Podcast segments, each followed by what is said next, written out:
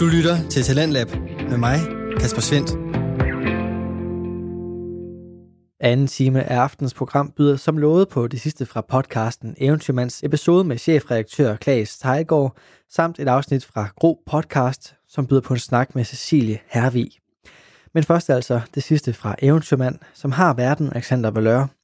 Han har i dette afsnit besøg af Klaas Tejgaard, som er chefredaktør på det liberale medie 180 grader. Og det sidste fra den snak kan du høre lige her. Jeg kunne godt tænke mig at runde af. Vi øh, har været godt i gang med podcasten. Jeg kunne godt tænke mig at runde af. Vi, til at starte med, så snakkede vi om cigaretter. Jeg har skrevet den ned i mine noter. Jeg synes lige, vi skal tage den øh, som en, øh, en, en sjov lille øh, en. Hvad øh, cigaretpriserne? Hvor står du hen i forhold til det? Der skal ikke være nogen afgifter på. Måske bortset fra en øh, afgift, som kan bruges til sådan helt øh, nøgternt at kompensere for deres klimaaftryk. Det er klimaaftryk, så det er ikke øh, Nå, sundhedsaftryk, det skal du ikke tænker være... på? Nej, se. Altså, jeg kan sagtens... Det, det er netop det, hvis man skal komme med et borgerligt svar, Ja. borgerligt liberalt svar Ja, ja, ja. på klimaproblematikken, Mm. så kunne man sige, så kunne du lave en bred CO2-skat, som bliver lagt på forbrug, øh, og som kan bruges til meget nøgternt at kompensere for den CO2-udledning, der er ved et givet produkt, øh, eller drivhusgasudledning. Ikke? Altså, hvis man endelig skal gå ind i den, så vil det være løsningen. Mm. Det synes jeg. Øhm, det der med sådan nogle adfærdsregulerende Okay, ja, det er det, det, det, det, det, det, det kan jeg det ikke for dig. Nej, og vi, okay. jeg vil sige, hvis du skulle indføre sådan en bred klimaskat, der skulle det kraftede måske ske med voldsomme skattelettelser alle mulige andre steder. Mm. Fordi ellers så ville det bare være endnu et påskud for at hive penge ud af lommerne på borgerne. Ikke? Ja. Så skal det fandme gøres ordentligt, og så skal det være retfærdigt. Mm. Men øhm, nej, jeg synes, det er fuldstændig godnat. Folk må kraftedeme selv, om de vil ryge. Jeg, der- kunne, jeg ryger ikke. Er der, Jeg, og jeg synes ikke, det er der, særlig spændende. Jeg kunne aldrig finde på at gøre det. Jeg har oven i købet astma, så det ville være rigtig dumt. Ja, det vil være en dårlig ting. Men det må folk da selv om. Er der noget adfærdsregulerende i dansk politik, som du synes er acceptabelt? Ja, det må det jo nok være. Altså, det, det, selvfølgelig er det det. Altså, på en eller anden måde, det er jo adfærdsregulerende at forbyde, at du må slå andre mennesker ihjel. Altså, Nå, jamen, jeg tænker sådan Øh. øh. noget, nogle, nogle, nogle skatter, der bliver lagt ned på, nogle afgifter, der bliver lagt ned på.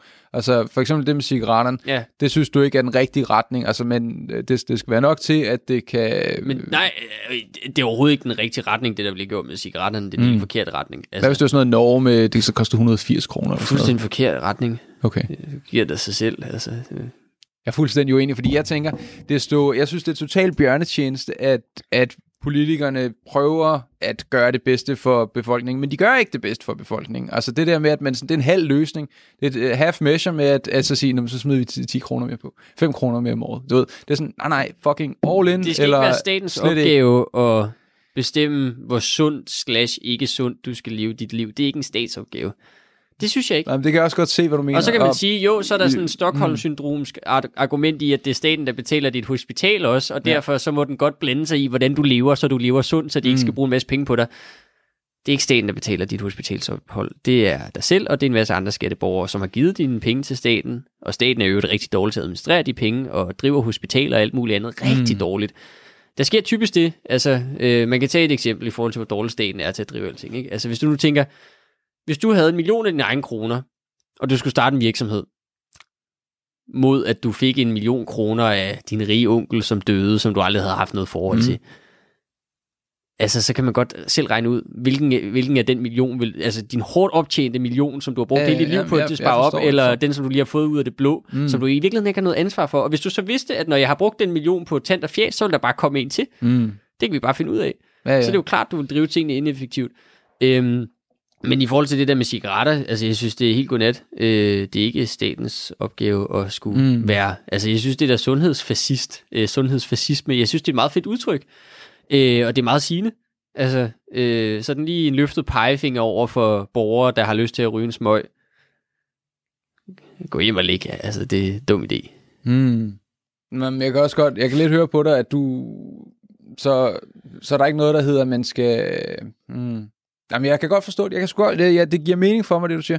Jeg tror, jeg, øh, jeg har en, en Det er nogenlunde sammenhængende argument måske. Jeg synes, det er super sammenhængende argument. Jeg synes faktisk, øh, alt hvad du har sagt har været et øh, super sammenhængende argument. Jeg øh, ringede til Jimmy i, øh, lige inden jeg inviterede dig ind, øh, for lige at høre sådan, nah, ham Klaas der, han virker sgu som en fin fyr, jeg skal jeg invitere ham, sagde, ja, han er super skarp. Det har du været, øh, så Det var godt at høre. Det, jeg er ikke, øh, jeg er vi ikke er-. Vi er, vi er ikke enige i det hele, men jeg synes i hvert fald, at det har været super spændende at Ja. snakke med dig. Bestemt. Det har været en fornøjelse. Hvor kan folk øh, finde dig hen, hvis man kan selvfølgelig gå ind på 180 grader? Findes du andre steder på internettet? Åh, jamen, jeg har jo lige begyndt, jeg har lagt mit første billede på Instagram. Sådan. øh, og så bruger jeg Facebook, ikke? Og ellers er det 180 grader, og vi er på Facebook, og vi har jo ligesom vores hjemmeside, og vi kommer snart på YouTube, og med noget podcast rundt omkring, ikke? Øhm, så det er jo bare det. Fantastisk. Og øh, så gå ind og tjek 180 grader. Ny, øh, nyt layout, ny Ja. øh, site, det hele. Det, øh, Det ser meget godt ud efterhånden, synes jeg faktisk. Altså, det er blevet pænt. Langt, Det bliver langt pænt. bedre ud. Ja, præcis, ikke? Det, det og der skal, noget der fra- skal selvfølgelig optimeres lidt, men det går fremad. Det, det begynder at være sådan, man føler sig ikke helt som en, en idiot, når man kalder 180 grader, hvor slogan er jo Danmarks borgerlige netavis. Ja. Og før så tænker man sådan lidt, Men 18 år det er I ikke. Mm. Men det begynder at nærme sig. Man føler nogenlunde, man kan leve op til det brød, man har slået op der, synes jeg. Så småt. Jamen, øh, Klaas øh, Tejlgaard, tusind tak, fordi du har lyst til at være med. Tak for det. Og det var dagens afsnit. Husk selvfølgelig at uh, like og subscribe, så hvis nu du ser det her på uh, YouTube, jamen så kan du få den med dig on the go, hvis du også lige går ind og subscriber på iTunes. Og modsat, hvis du lytter til den her uh, på din uh, gåtur, jamen så kan du uh, også abonnere ind på YouTube, og så kan du faktisk se, hvor vi har uh, levende billeder af hele podcasten. Radio 4 taler med Danmark. Og hvis du vil høre flere afsnit fra Eventyrmand med Alexander Valør, så kan du enten finde dem på diverse podcastplatforme, men du kan selvfølgelig også finde tidligere Talentlab-afsnit, både med og uden Eventyrmand, ind på radio4.dk. Det næste, jeg kan præsentere for dig her til aften, det er et afsnit fra Gro Podcast. Bag den, der står Rimor Dalfeldt og Elisabeth Olsen, som er to unge kvinder, der udviser et stort tiltrængt mod. De har nemlig besluttet sig for at åbne op og fortælle omkring de sårbare sider af sig selv. Og det gør de kun for, at hvis du selv sidder derude og kan genkende det, de taler om, eller måske kender en, der skal igennem det samme, så har I nu et forum og et fællesskab, I kan gå til. Aftens afsnit byder på en samtale med gæsten Cecilie Hervig, og hun er med til en snak omkring spiseforstyrrelser og betydning af støtte fra venner og familie. Det kan du høre lige her. Mm.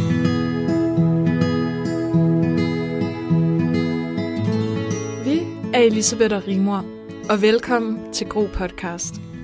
At tale om tingene er vores medicin. Derfor har vi skabt den her podcast, hvor vi lader tankerne flyde over, dropper facaderne og minder dig om, at du ikke er alene.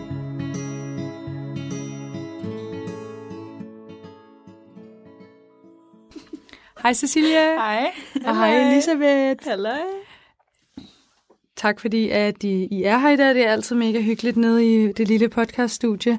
Dejligt. Øhm, og vi glæder os helt vildt meget til at øh, tale med dig i dag, og øh, vi håber, I kunne lide vores sidste episode omkring øh, sex med Fie Sommer. Vi har i hvert fald selv synes, det var mega interessant. Mm. Ja, og mega lærerigt, og it needed to be said. Ja. øhm, men jeg vil starte med lige at sige, at Cecilia og jeg, vi kender hinanden fra, det er vel på en eller anden måde, fra Ja. folkeskolen. Ja, vi havde nogle fælles venner dengang fra Bagsvær.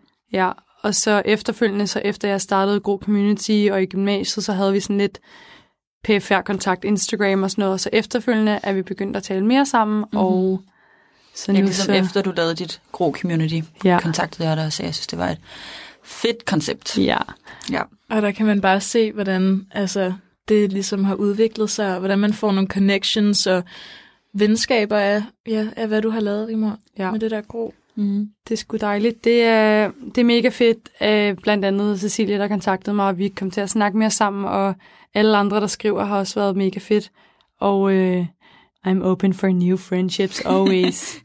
øhm, Ja, øhm, men nu er det jo noget lidt mere seriøst, vi skal snakke om i dag. Øhm, eller vi prøver i hvert fald at gøre det ikke så seriøst, som det er, fordi at vi skal gerne kunne sådan grine lidt af det, mm. og sådan hygge os lidt med det, men øhm, det er jo et virkelig ubehageligt emne, som nemlig er spiseforstyrrelser.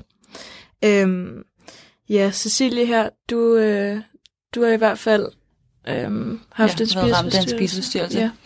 Øh, anoreksi, som jeg jo udviklede, hvad kan man sige, selve spiseforstyrrelsen, da jeg gik i 1. G, startede helt tilbage fra første skoledag, kan man næsten sige. Mm. Øhm, men når jeg sådan kigger tilbage, er det jo egentlig noget, der altså, som jeg kan spore mange år tilbage, og kan se tegn fra, og kan se signaler fra, at jeg ligesom skulle have været mere opmærksom. Øhm, men jeg var jo egentlig ligesom rimor et øh, år i USA mellem folkeskole og gymnasie. Øh, og da jeg kom hjem derfra efter 10 måneder udenlands, og skulle starte i gymnasiet i 2015, det var ligesom dråben, tror jeg, for mit vedkommende. Mm. At komme hjem og føle sig anderledes, og jeg følte mig ekstremt ensom. Øh, altså efter at have været et år væk, og have oplevet så mange ting, som ingen mm. andre forstår, og som ingen andre har et, altså et tilhørsforhold til, og som ingen andre ligesom kan, de kender ikke nogen af de mennesker, jeg har mødt, eller ja, nogle af de sikkert. steder, jeg har været, og sådan, jeg føler mig helt vildt alene med det ja. her. Og føler du ikke også, at jeg havde i hvert fald meget efter min, mit år en følelse af, at jeg følte mig meget voksen, og jeg mm-hmm. følte mig meget klar til verden. Sådan, her kommer jeg, og ja. nu har jeg været alene i et år, og jeg, kan, mm-hmm. jeg ved bare, hvem jeg er, og jeg har fundet mm-hmm. mig mhm. selv, og så kommer man bare i første G på gymnasiet, og det er sådan, det er jo ingenting. Altså, ja, i hvert fald, det er, bare, det er bare en totalt anden kultur. Ja. Altså, det er en helt anden ungdomskultur. Nu boede jeg også i den stat, der hedder Utah, som er en stat med rigtig mange mormoner, og no hate øh, overhovedet. Men øh, det er bare sindssygt anderledes. Mm. Altså, de har ikke sex før ægteskab, og de Og det har vi ikke. i Danmark. det var man i hvert fald ikke i tvivl om. øhm, og de, når de drikker ikke alkohol, ikke engang kaffe og, det gør vi te. i Danmark. sådan, det var bare at komme tilbage. Ikke og bare kaffe sådan, og te?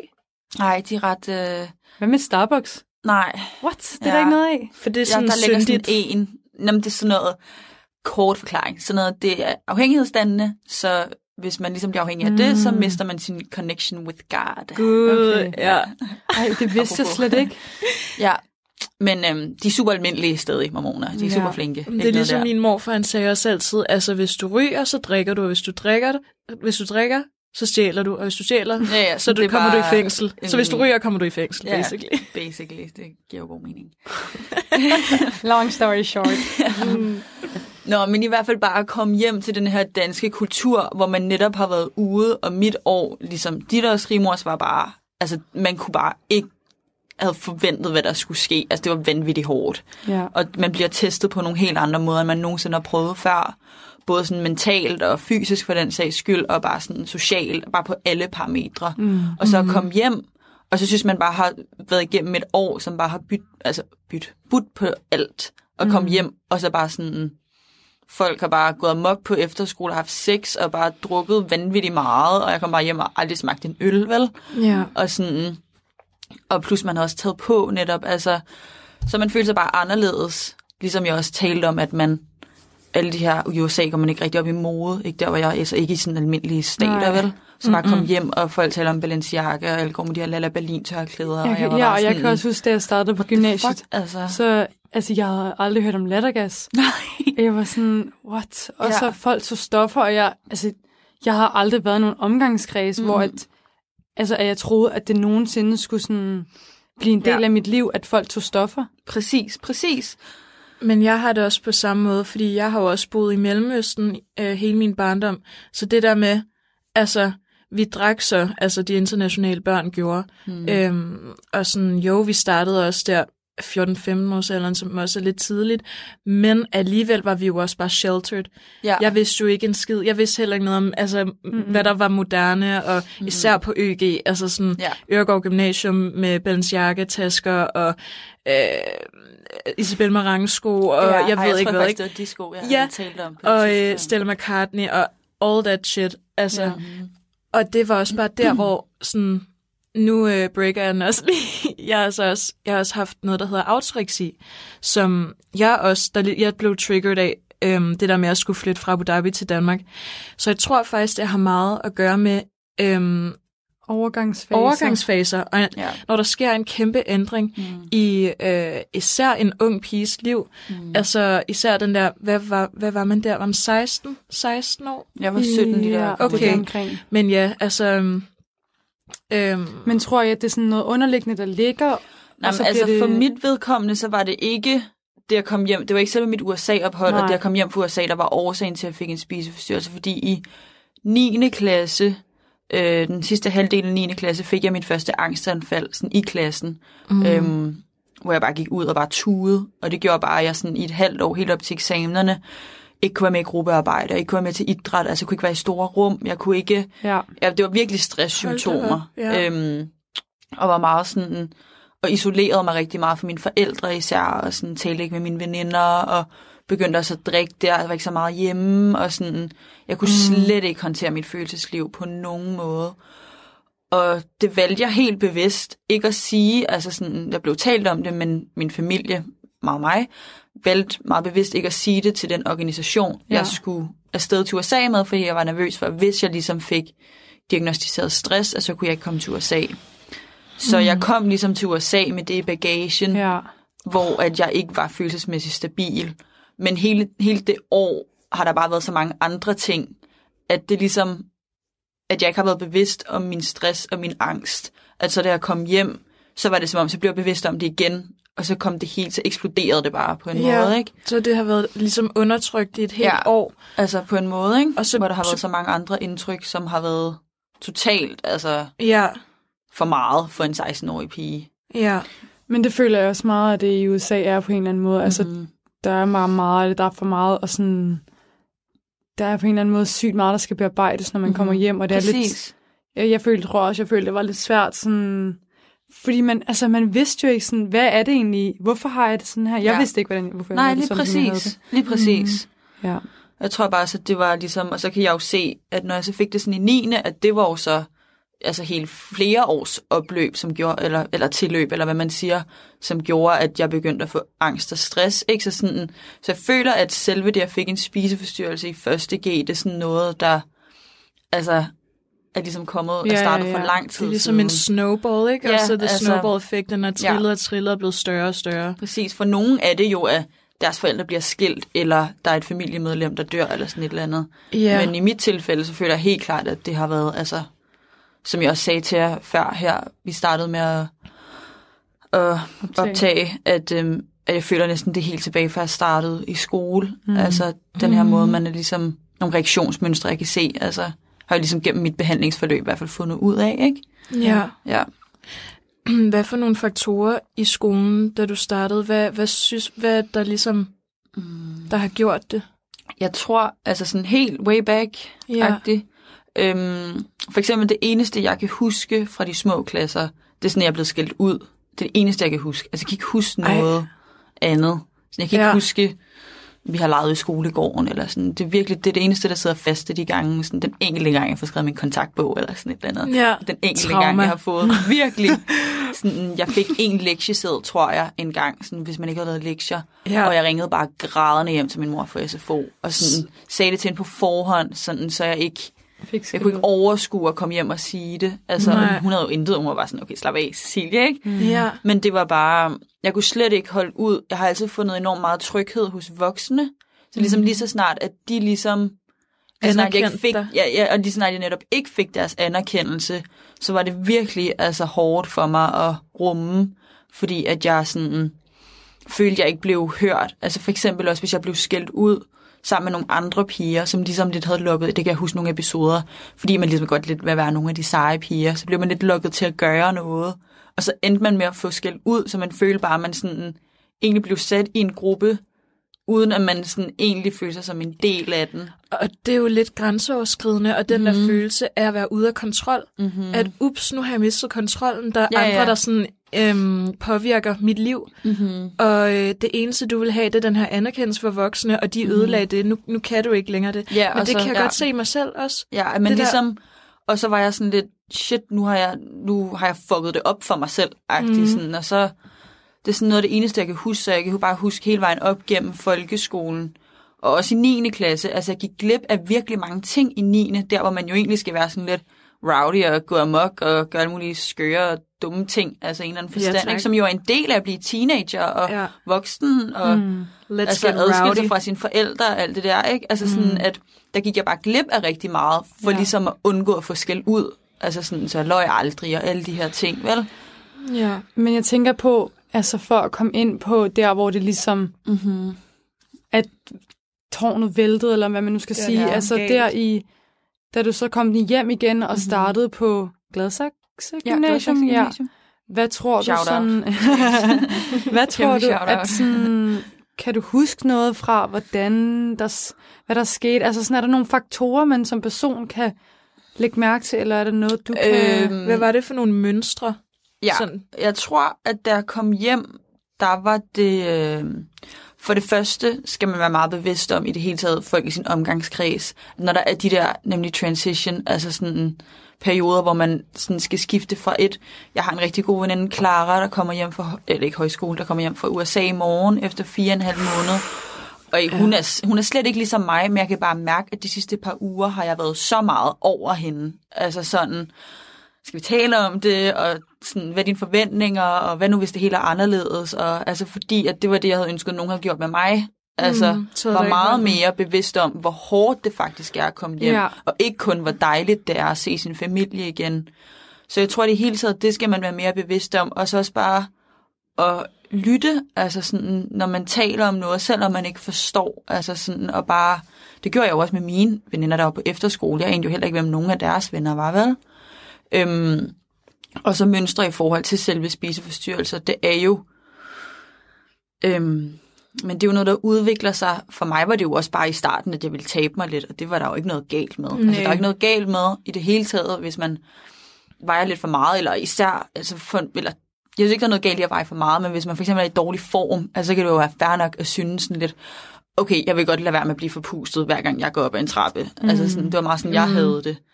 Og Det så ruller det jo bare lidt. Altså præcis, altså det er jo sådan, det kan man godt blive irriteret Ja. over, ikke? Mm. Jeg har også altid været enormt sporty øhm, Ja. tidligere, ikke? Ja. Så det synes det havde jeg ret svært ved at... Men føler du, at det har startet med at ville tabe dig lidt, og så er det ligesom bare gået over i en ekstrem? Øh, ja, Ja. selve spiseforstyrrelse. Jeg troede jo også, jeg blev jo indlagt i mit eget hjem i januar i 1. G. Øhm, jeg troede jo helt seriøst, at det sådan lige ville tage et par uger, få nogle kilo på, sådan mm.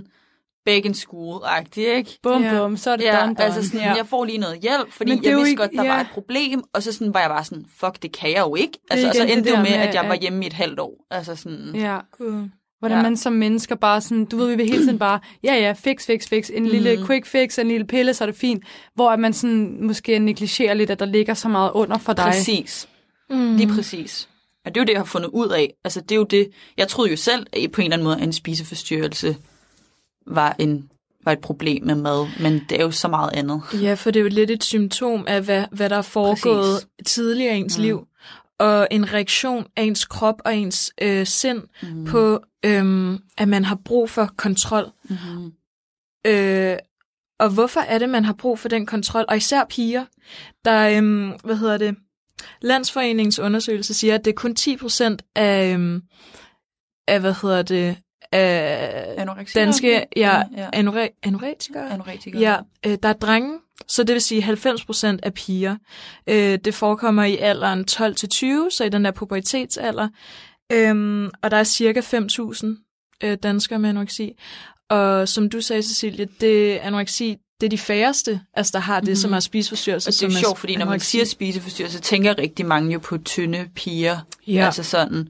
Men det er jo ikke nødvendigvis tilfældet overhovedet, og det er også derfor, det er ærgerligt, for der er jo rigtig mange, der lever med en spiseforstyrrelse, uden man netop falder i en bestemt kategori. Det skete jo også for mig i princippet. Jamen det er det. Altså der er jo Mm. både, altså dem jeg kender til, anoreksi, bulimi, hvor man kaster op, autoreksi, det er noget, jeg havde, hvor at, øhm, det sagde jeg heller ikke før, men hvor man gerne vil være sund, mm. så man træner, og man spiser sundt. For eksempel, altså jeg vaskede salten af nødderne, og hvis, øh, hvis der var et feta, et lille stykke feta i en salat, og jeg havde kommet til at spise det, så var det sådan, nå fuck it, nu er det lige meget. Nu er jeg alligevel usund, nu, har, nu er det ligesom, nu har jeg forurenet mig selv, så nu mm. kan jeg godt spise en hel kage. Eller sådan, Mm. det var den der, Rigtig meget samvittigheds og Ja, Men føler du ikke også lidt, det er sådan en sundhedsobsession? Det er det. Når Det er lige præcis, hvad det bliver, Øh, ja. Og øhm, som vi også snakkede om før, er virkelig, jeg tror, det er meget mere hyppigt, end vi tror i Danmark, fordi at vi har den her fiktion med øhm, sundhed og træning og helse, og at vi bare ja, skal være så sunde som muligt og leve det gode liv. ja, fordi der er jo også meget mere sådan, jeg føler der er ret meget, altså sådan hey fedt mand, øh, skal du tabe dig, eller... Præcis, det er jo også meget den, jeg selv fik i starten, sådan lidt, hey, du har da tabt dig lidt, eller Ja. sådan et eller andet, ikke? Og få den, altså sådan, anerkendelse, Ja, helt sikkert. altså på en eller anden måde.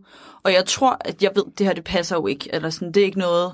Men jeg tror helt klart også, at der er nogen, der er mere tilbøjelige til, eller det tror jeg faktisk også, der er blevet forsket i, der er mere tilbøjelige til at altså, være psykisk sårbare i forhold til nogle, nogle ting, altså sådan, hvor at, og det er også bare det, der er misforstået, men det har jo også meget selv lagt meget mere mærke til, efter jeg selv har haft en spiseforstyrrelse. Det der med, hvor meget folk fucking blander sig. Altså sådan, Ja. i hvordan man ser ud, og hvad ens vægt er, Ja. og hvad man spiser, og altså hele julen, nu er jeg jo ikke påvirket af det længere, men jeg, kan- jeg, jeg, er sådan, jeg er totalt anti nu jo, mm. altså sådan, jeg gider ikke det der med, at man skal spise mindre omkring juletid, eller sådan, at altså, folk kommer til at så fucking meget i juledagene, Ja. jeg bliver så irriteret, Okay, ja. hos min mors familie, så er det sådan noget, nu har man også spist meget chokolade, og jeg skal da også på slankekur i januar. Hvor Jamen, jeg bliver så træt. Live Ja. a little, altså sådan, og hvorfor, jeg gider ikke høre på det. Nej, jeg gider heller ikke Altså, altså, med det. Deal with your own business. Men det- altså, jeg gider ikke blandes ind i det. Ja, de damer. Er det ikke der, hvor vi har fået det fra? Det er Jo, den the tidligere parents. generation. Altså, der ikke bare for at pege fingre, at- men de der små kommentarer mm-hmm. og små negative konno- konnotationer, er det så- Konno- jo. konnotationer, ja, med at kvinder, det er altid som om, vi skal fylde mindre. Vi skal altid tabe os. Det handler altid om noget vægt. Hvis man lige spiser dit og dat, så får man lige en kommentar sådan, hov, du er da godt nok sulten, eller ja. sådan noget. Vi skal lade være med at være så meget i hinandens business, når mm-hmm. det kommer til mad og krop, fordi at de der små kommentarer påvirker meget mere, end man tror. Fordi det er helt sådan, sådan stikpiller, og mm. det er virkelig mærkeligt. Altså, jeg, jeg hører aldrig nogen drenge, der er sådan, ej, men altså, jeg tager kun en pomfrit til frokost i dag, fordi at, mm, mm. altså, der er det mere sådan, åh, vi skal have hele menuen, vi skal bare spise, spise, spise. Og, og der kan man også sige, det er den anden side af spektret, Ja. at drenge måske, fuck, jeg har ikke spist nok, jeg er ikke stor nok, mm-hmm. jeg er ikke trænet nok. ja. De skal jo fylde så meget som muligt, mm-hmm. så hvis du er en tynd dreng, og vi må heller ikke glemme, der er også mange drenge med anoreksi, anoreksi ikke?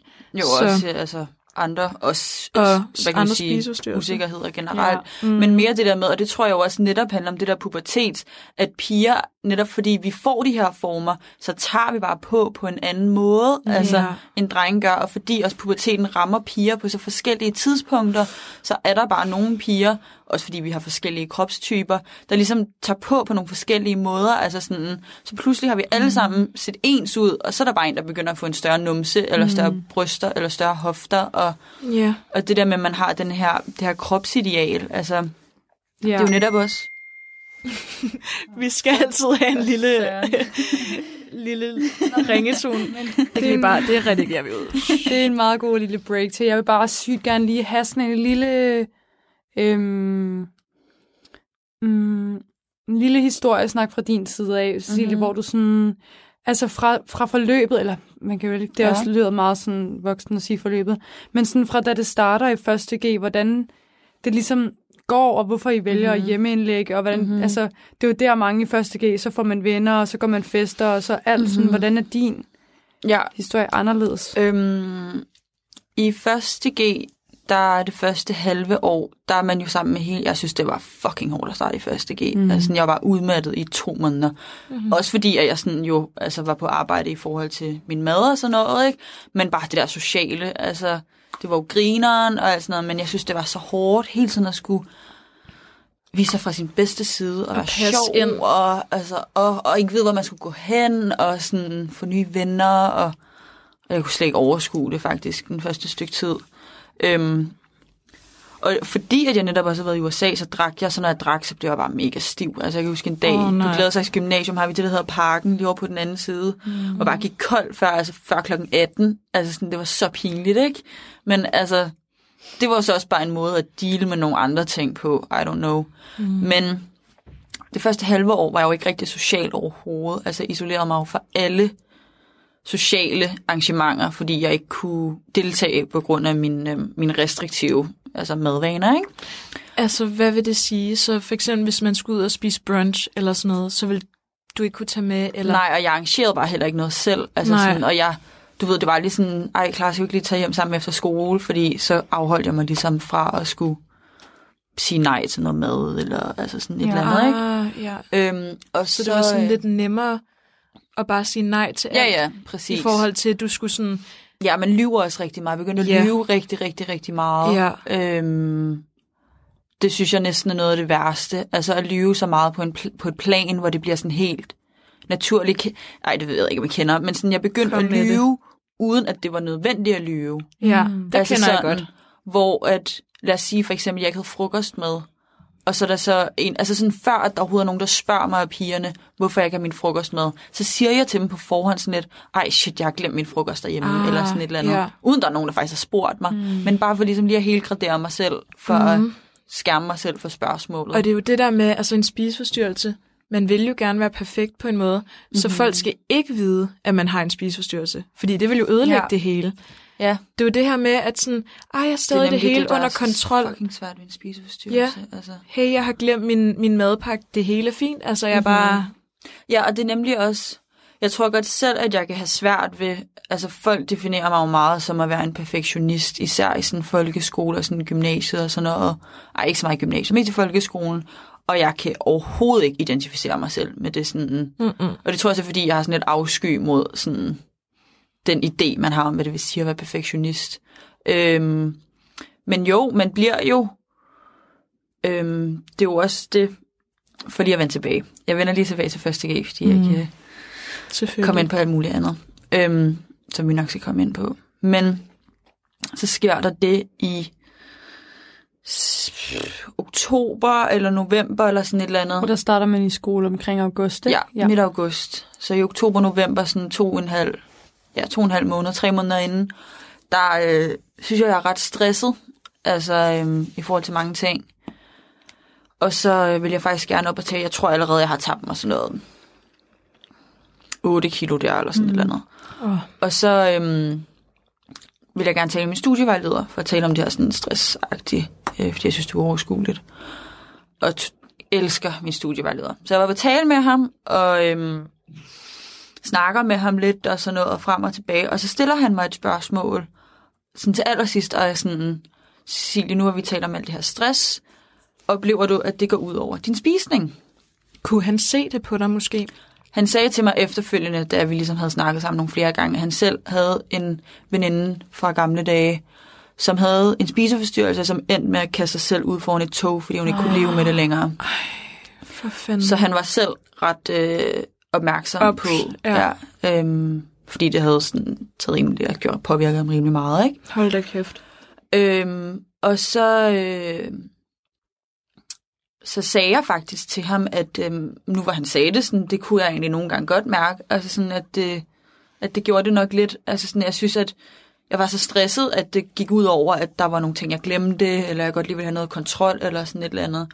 Og jeg kunne godt allerede mærke der, at der, det var, altså sådan, jeg ville jo ikke afsløre det, Det men det. på en eller anden måde ville jeg godt have, at der var nogen, der opdagede det. Ja. Fordi det der er min spiseforstyrrelse, og det ved jeg jo ikke, jeg kan jo kun tale ud for en anoretikers øh, perspektiv, at Ja. jeg følte, men jeg føler meget, at jeg havde min rationelle og raske side, og så havde jeg ligesom min syge side. Mm. Og den raske side vil jo til hver en tid gerne være rask, og den syge side vil gerne forblive syg.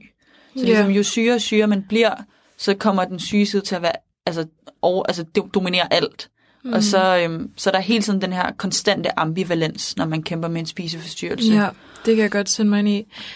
Øhm, også fordi, at man tror lidt selv, at det er godt. Sådan, den syge side mm-hmm. siger jo, det er godt, du ikke spiser så meget. Øhm, Den anerkender jo en. den, altså, ja, og klapper en mm-hmm. selv på ryggen, Mhm. mm-hmm. efter man kan mærke, at øh, ens mave er helt tom, mm-hmm. og man virkelig er sulten. Så har man fortjent noget med.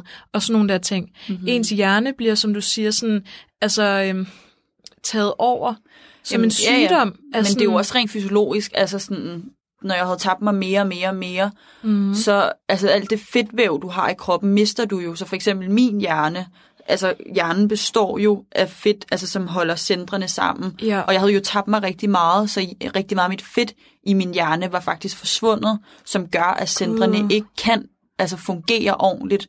Så faktisk, når Ja. man er alt for langt nede i vægt, så er du psykisk altså sådan syg, Ja. stort set Ja. fordi du ikke er i stand til at tænke rationelt Nej. overhovedet. Altså, du kobler helt fra. Det er det, og Øhm, plus at du får ingen kulhydrater, så, Du som, får intet energi ja, intet energi til kroppen eller til hjernen. Mm. Men for lige at gå tilbage, du Ja. har snakket med studievejlederen. Jeg snakker med studievejlederen, og så øh, går der en måneds tid, og så snakker jeg med ham igen.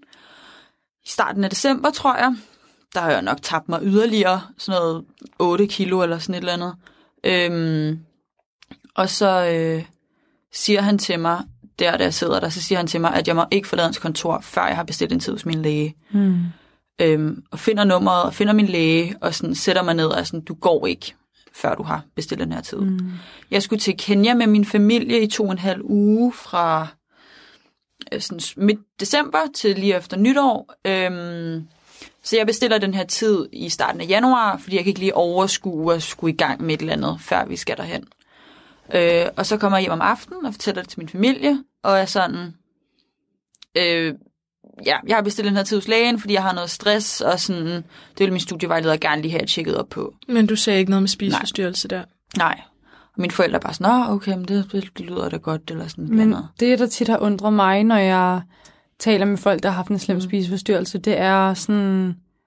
Det undrer mig, hvordan lægger dine forældre ikke mærke til det? Det gør det de tænker også. jeg også på. Det gør de også. Mine forældre har jo, vi har jo talt rigtig meget om det efterfølgende, og det bunder jo netop i, at da jeg kom hjem fra USA, så isolerede jeg mig så meget, altså følelsesmæssigt. De kunne mm. slet ikke nå ind til mig på nogen måde.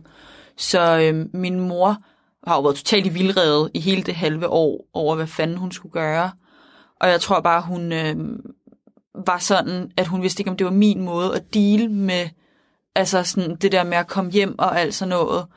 Øhm, og jeg var, fordi jeg også løg rigtig meget. Altså sådan, Mm. der var jo meget, de ikke vidste, kan Mm. man sige. Ikke? De kunne godt se det på mig fysisk. Og den dag i dag, altså, det ved jeg ikke, om hun stadig har, men de fik jo også meget dårlig samvittighed, ikke? Handler det jo også meget om. Ja. Men øhm, så siger jeg det til dem, og så kommer min mor så på mit værelse om aftenen, og er sådan, hvad fanden er det, der foregår? Altså sådan, Altså det her med lægen, ikke? jo, ja. altså sådan, hvad sker der? Var virkelig sådan sat sig ned, og sådan, hvad er det, hvad er det der sker? Ja. Og jeg var sådan, men det, det er ikke noget, og sådan, og sådan, jeg vil bare godt lige tjekkes, og sådan lige snakke med en professionel, hvis der så skal være et eller andet. Og man prøver virkelig at underspille. Helt Det vildt, også fordi jeg kunne ikke selv overskue det, Nej. altså sådan, hvad og fanden man skal jeg sige? gerne, man vil også gerne være perfekt i forhold til ens forældres syn, eller virkelig sådan der, gøre dem stolte og tilfredse, og man ved bare, at det her, det, det vil jo ødelægge deres syn på mig. Sådan havde jeg det i hvert fald. Okay, interessant. Ja. Altså sådan, at det er sådan, Mine forældre vidste heller ikke noget. Mhm. Øhm, jeg vidste jo heller ikke rigtig selv. Jeg troede jo også bare, at det var noget godt for mig, at jeg, at jeg tabte mig, og at jeg spiste sundt og trænede. Mhm.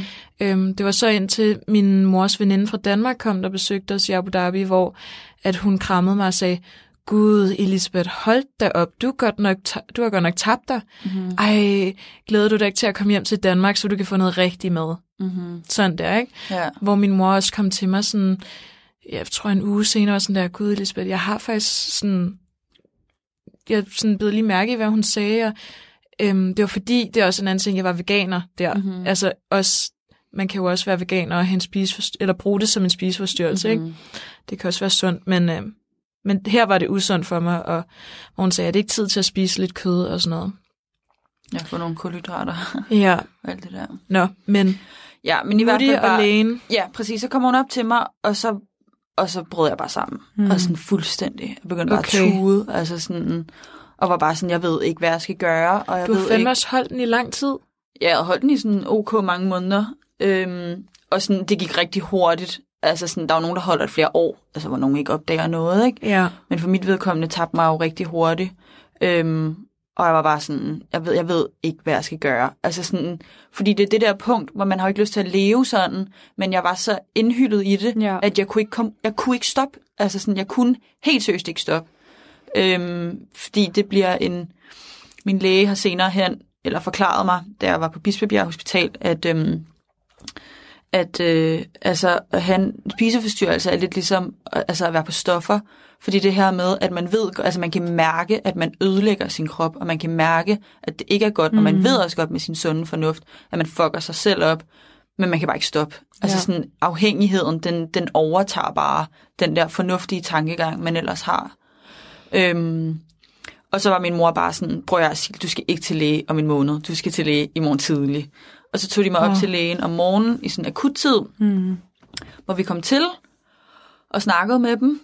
Øhm, og så øh, blev jeg så henvist til, altså havde de en diætist, som jeg så var hos ja, mandag, tirsdag, så torsdag, fredag, den uge stort set, hvor jeg så fik sådan en madplan, og hun begyndte ligesom at veje mig og spørge mig ind til, hvad jeg spiste, og hun var bare sådan, det er jo ingenting, altså sådan, vel? Men den, det fungerede overhovedet ikke for mig. Det begyndte, det, så fik jeg sådan en kostplan, men så omvendt blev det bare, så blev det bare et max. Altså så kottede jeg bare ned på det i stedet. Ja. Mm. Og så kottede jeg bare ned på det næste, hun gav mig. Og hun var sådan, "Ej, kan du ikke bare spise en clementin? Og så var jeg bare sådan, det kan jeg ikke. Altså sådan, øhm... Nå. For eksempel, hvis nu, at du skulle til folk, der ikke rigtig kan forstå det, Mm-hmm. sådan, du sidder med den her clementin, hvad, hvad, hvad tænker man? Altså, får du kvalme, når du putter det i munden? Er du Nej. bare sådan, kan du se dig selv tage på, imens du spiser? Nej, eller? jeg følte egentlig slet ikke, at det var sådan noget. Det for mig var det øh, ren og skær sådan, øhm, øh, vægten. Altså jeg kunne veje mig op til 4-5 gange om dagen, og jeg skulle helst Ja. veje mindre sidst på dagen om, end om morgenen.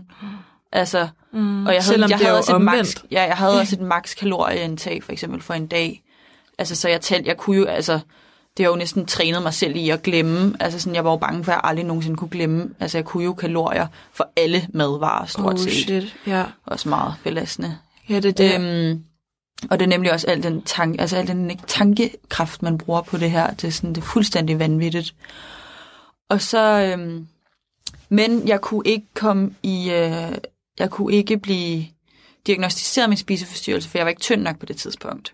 Ja, det er Helt meget ærgerligt. ærligt? Det er sådan, det er, desværre. Jamen, du skal være, have et eller andet Især under hvis det, hvis det er 17,5 anoreksi, BMI. ja, man skal have under, man skal have under undervægtigheds øh, BMI'en, ikke? Mm. Som netop er det der 18,5 eller 17,5. Men det er jo også det, der er helt sygt, fordi at Det er du har jo sygt. allerede en spiseforstyrrelse i Ja, hovedet alle på det kan jo have en spiseforstyrrelse uden at veje hverken for lidt eller for Lige meget. meget, hvordan altså. Nå, men altså, det her, det er jo anoreksi på det her Det er tidspunkt det nemlig. allerede. Altså, Jeg tænker da også tit på, at hvis jeg bare var blevet reddet 12 kilo før min laveste ja. vægt, så, altså, så det set helt anderledes ud, ikke? Men er det fordi, vi ikke har nok ressourcer til at, til at tage dem, der ikke er så gåsøjne langt ude endnu?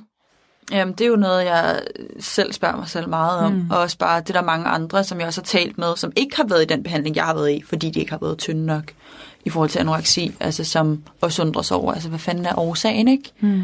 Øhm, men øhm, så tager vi til Kenya, Ja, og der går det virkelig op for min familie, hvor galt det står til. Altså, fordi jeg er spiser, sammen 24-7. jeg spiser ingenting. Altså, jeg spiser to stykker frugt til morgenmad eller sådan noget, ikke? Mm. og ingenting til frokost, og alt er sådan kalorievenligt selvfølgelig, ikke? Der er intet, ingen olier, intet, altså intet, der minder om noget fedt Nej, overhovedet. man får de her safe foods inde i Ja. hovedet. Præcis. Altså noget, jeg ved, jeg altid kan spise. Vandmelon for eksempel. Fucking Ja. kalorier i det lort, vel? Altså Mm. sådan, øhm, og bare sådan nogle underlige ting. Og så, øhm, jeg kan huske, min lillebror overspist så meget på den tur, at han sådan den sidste halvanden uge bare havde tyndskid. Hej. ej, men det var så voldsomt. Men tror du, han ubevidst prøvede at gøre Nej, op det var helt dit? bevidst. Altså Nå, sådan, det han for prøvede at dit. få mig til at spise Ja, mere, okay. ved at han spiste mere. Hvor det er en vild øh, Ja. forsvarsmekanisme på en eller anden Og det er, sådan, det er sådan, min lillebror meget er. Han prøver at vise det, i stedet for at sige det. Altså, mm. Og så han var også bare sur på mig. Hele turen. Altså bare sådan hele tiden. Bare sådan vred. Ja. Fordi han ikke forstod, hvorfor jeg kunne udsætte mig selv for det her. Ja. Altså, og de kunne jo også se, øhm, jeg var jo bleg, og jeg altså, havde jo ikke nogen kræfter. Men jeg tror, jeg har og, set nogle af de her billeder. Øh, Ja, han er sådan, ja, jeg har nogle meget frygtelige billeder Ja, hvor at, at jeg tror lidt, at det var, at, selvom jeg jeg ikke kendte dig, ikke mig selv. Nej. Altså. at jeg har set de billeder, hvor det ser... Også bare min glød. Altså, jeg har ingen Ja. ja. glød. Altså, jeg har intet... Øh, man kan se i mine øjne, hvor træt jeg er, og sådan... Ja. Og hele den, på den to og en halv uge blev det kun værre. Altså bare at... Jeg kan tydeligt huske det bare at gå sådan op... Vi skulle op til sådan buffetsted, og bare sådan på hotellet, og bare gå op på trappen. Altså sådan, jeg var helt færdig. Altså sådan... Åh. Kunne bare ingenting. Og bare, altså det der med at falde i søvn. Man kan næsten ikke falde i søvn om aftenen, fordi man ikke har fået noget... Altså ligesom, man har ikke fået noget energi, altså sådan på den der, altså indenbords, mm. som ligesom gør, at man er træt sidst på dagen. Ah. Så man er bare sådan, hele, altså kroppen er hele tiden er frøser sygt meget, selvom det var sådan noget 28 grader eller et eller andet. Ja, Ikke? fik du også lange hår på armene og sådan? Ja, altså sådan lidt dunet, ikke? Og Jo. var bare sådan rigtig hvid, kan jeg bare huske. Fordi... Og man bliver jo så trist, når man kigger tilbage på de der billeder. mm-hmm. For man er sådan, for helvede, hvem er jeg? Hvem mm-hmm. var jeg? Ja, ja, præcis. Og alt det her begyndte jo også meget, jeg tabte rigtig meget af mit hår, men det var faktisk først, da jeg begyndte at tage på igen. Altså sådan, fordi kroppen bare er i total stress, altså fuldstændig, ikke? den kan ingenting. Så kommer vi hjem fra Kenya, øhm, og tager til lægen, og jeg har jo bare tabt mig psyko meget på den der tur, øh, selvfølgelig. Og så, øhm, og så øh, bliver jeg henvist til Bispebjerg Hospital, børne- og ungdomspsykiatri. Og så øhm, kommer jeg derud den 18. januar på min rigtig gode veninde Klares fødselsdag. øh, og skal det sådan en hele dags ting, hvor man ligesom skal tjekke, så skal man tage med en psykolog og en læge og en sygeplejerske og sådan alle mulige forskellige, og mine forældre skal også mm. og sådan noget. Jeg tror, jeg var færdig ved en to-tre-tiden. Så skal ligesom sådan til sådan en afsluttende samtale. Og så er de bare sådan, Silja, du skal indlægges rimelig akut. Og så var jeg bare sådan, øh, hvad? Hold da kæft. Ja. Øh, og så var de sådan, ja, hvor langt er det nu, du har til skole? Så var jeg sådan tre kilometer på cykel, så var de sådan, vi forstår ikke, hvordan du kan, altså sådan cykle den tur. Ej, hvor sindssygt. Og så var jeg bare sådan, det tænkte, jeg tænkte jo ikke over det. Jeg var bare sådan, det gør jeg jo bare. Og de var bare nervøse for, at hvis jeg gjorde det i morgen, altså sådan, så ville jeg besvime eller sådan et eller ja. andet. Eller hjertet vil... Øh... Fuldstændig. Mit hjerte slip. slog også rigtig langsomt, Ja. altså sådan, og det var svært. For eksempel, de kunne heller ikke rigtig tage blodprøver på mig, fordi jeg var så Ej, jeg bliver dehydreret. så ked af det, høre om det, virkelig. Jamen, jeg var bare så dehydreret, altså det ved jeg ikke om nogen, det er der også nogen, der kan prøve, uden at være syge, altså sådan, så man Ja. ja. ikke kunne finde, altså man kunne, der var simpelthen ikke, blodcirkulationen var så langsom, og min blodår var så krympet sammen, at, sådan, Ja. ja. at man ikke kunne, sådan hver gang man stak en nål ind i min arm, så poppede den bare ud igen, for der var ikke noget at tage fat i. Mm. Øhm, og så, Man øh, er jo døende. det, altså anoreksi er jo den psykiske sygdom i Danmark, der dræber flest Ja. Ja. Øhm, folk. Mm. Så den er jo rimelig alvorlig, kan man sige, ikke? Øhm, og det er også derfor, at der, øhm, jeg er jo glad for en eller anden forstand, at jeg blev jeg lige var stadig 17, da det skete, fordi der har man ikke nogen kontrol. Og selvom at det lyder forfærdeligt, ja. det her tvang, øhm, så er det bare nogle gange den eneste mulighed for at komme ud af det, fordi at, man, øh, at det er afhængighed nemlig. Så Ja. det er ligesom en, der er på stoffer, altså sådan, eller hvad som helst, alkohol.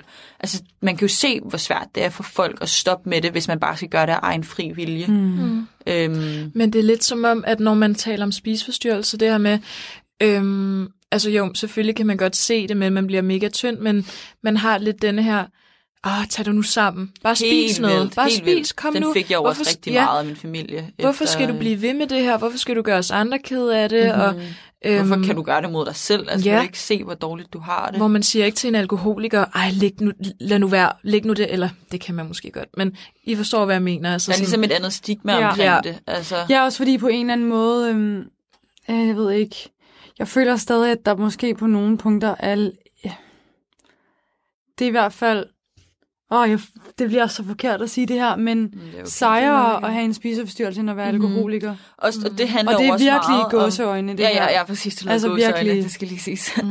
øh, men og det handler jo også meget, tror jeg, man kan jo også se, at stigningen i spiseforstyrrelser er jo virkelig vokset de seneste år, hvilket jo i en eller anden forstand, tror jeg i hvert fald også meget har det her at gøre med sociale medier, at man Mm.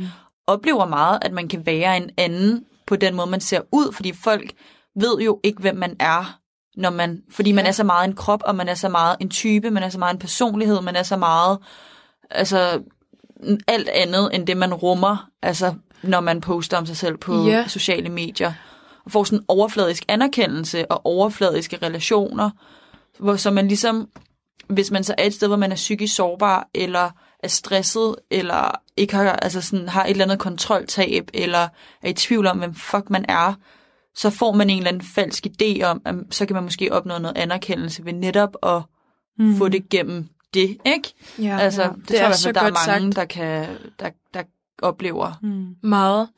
Øh, ja, det der med, at de, de kender jo ikke, hvem man er, så hvis man ser ud på den her måde, så tror de, jeg er sådan her, og så Præcis. ens hjerne tænker, "Jamen, så, så, må jeg, så bliver jeg jo også til den person. Ja, ja, og sådan, mm. folk er jo, hvis folk ikke kender, det er jo netop også det på Instagram, at, sådan, at man, der er jo så mange, der følger en, som ikke ved, hvem man er, altså sådan, hvem man virkelig er, ikke? Folk kan godt kende en sådan fra gym eller skole mm. eller whatever, ikke? Mm. Men de ved ikke, hvem man er, så folk kan så meget Altså, så man er sådan, ej, tjekker lige, hvem der har set en stories, og sådan, hvis man selv synes, ja. man ser godt ud, jamen, så ved de, at jeg ser det mindste godt ud, men de ved det overhovedet ikke, hvordan jeg har det. Nej, og det er jo også det, jeg synes er interessant nu. Altså, hvis jeg, eller hvis Elisabeth mødte dig i dag, mm-hmm. og ikke vi vidste noget om det, så tror jeg, altså, jeg ville ikke have anet det. Nej, Mm-mm. nej. At, at du havde... Øh... Nej, for nu ser du jo pisse sund ud med tyk, langt hår. Det ser og så godt ud. Virkelig. Og griner. for og, det. ja, og kan spise gifler her og drikke en kop kaffe. Mhm. Mm-hmm. Altså, jeg kom da også til at tænke på, åh, sådan, hvad er situationen egentlig? Altså, Ja, ja, Kan altså du- det forstår jeg jo også godt, Mm, mm, og jeg jeg- tror også, det er derfor, jeg er så bevidst om, at jeg, jeg taler faktisk ikke særlig meget med folk om det, når Nej. jeg møder nye mennesker, fordi jeg kan netop ikke overskue den der sådan, At de skal føle synd for dig. eller sådan tage hensyn til, Ja, altså, ja. kan hun nu det, og kan hun nu ikke det, fordi, nu kender jeg jo også de der patterns. Ja, ja. Altså, Ja, så ja, tager du præcis. teen i stedet for kaffen, eller så tager du, uh, giflen, tager den mindste bid, ligger Ja, ja, den, og eller jeg har glemt alt omkring den. mm-hmm. og så tror jeg bare også, at,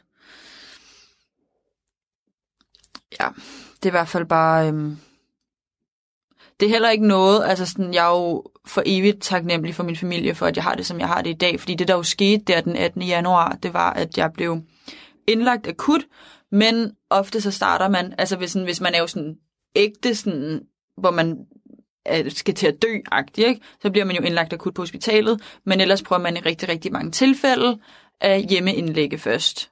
Hvilket vil sige, at man i princippet er indlagt, men bare derhjemme. Øhm, og det er meget normalt, men jeg tror, det er sådan noget 40, 40 eller 60 procent af tilfældene, der går det galt. Altså, der er jo rigtig mange familier, hvor forældrene bliver skilt, eller hvis man ikke har ressourcer, enten Ja. ja.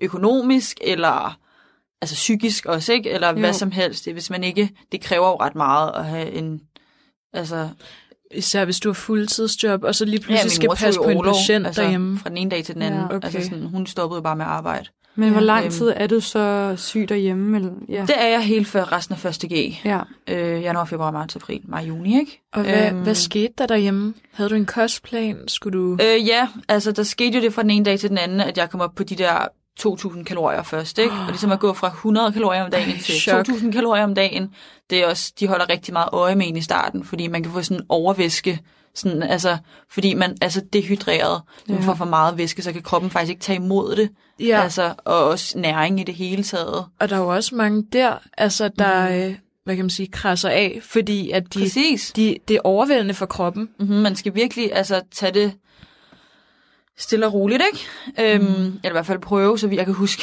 første morgen.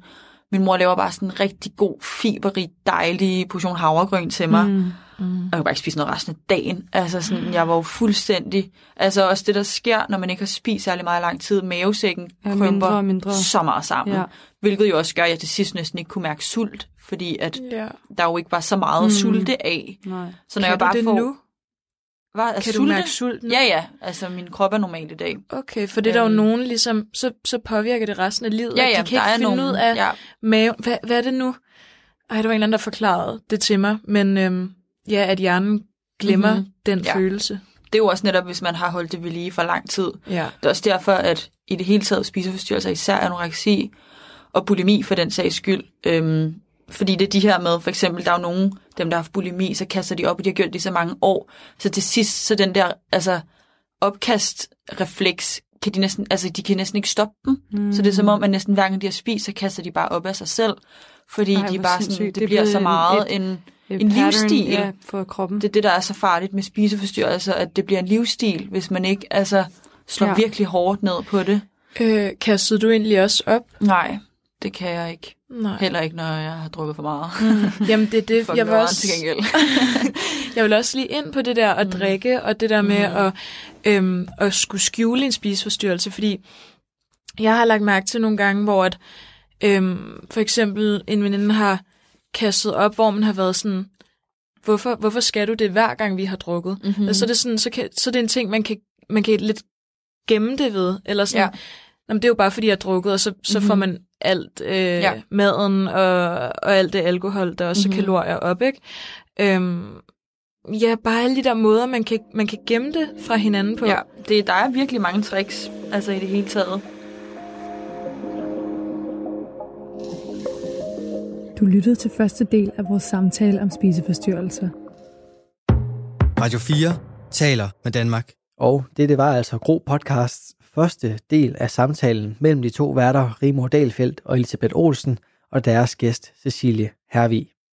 Du kan høre anden del samt andre afsnit fra podcasten på diverse podcastplatforme, og høre tidligere talen af afsnit med og uden Gro Podcast inde på radio4.dk. Udover afsnittet fra Gro Podcast, så kunne jeg i aften præsentere en episode fra Eventyrmand, hvor verden Alexander Valør interviewede gæsten Klaas Tejlgaard. Mit navn er Kasper Svendt, og tilbage for mig er blot at sige tak, fordi du lyttede med og på genlyt.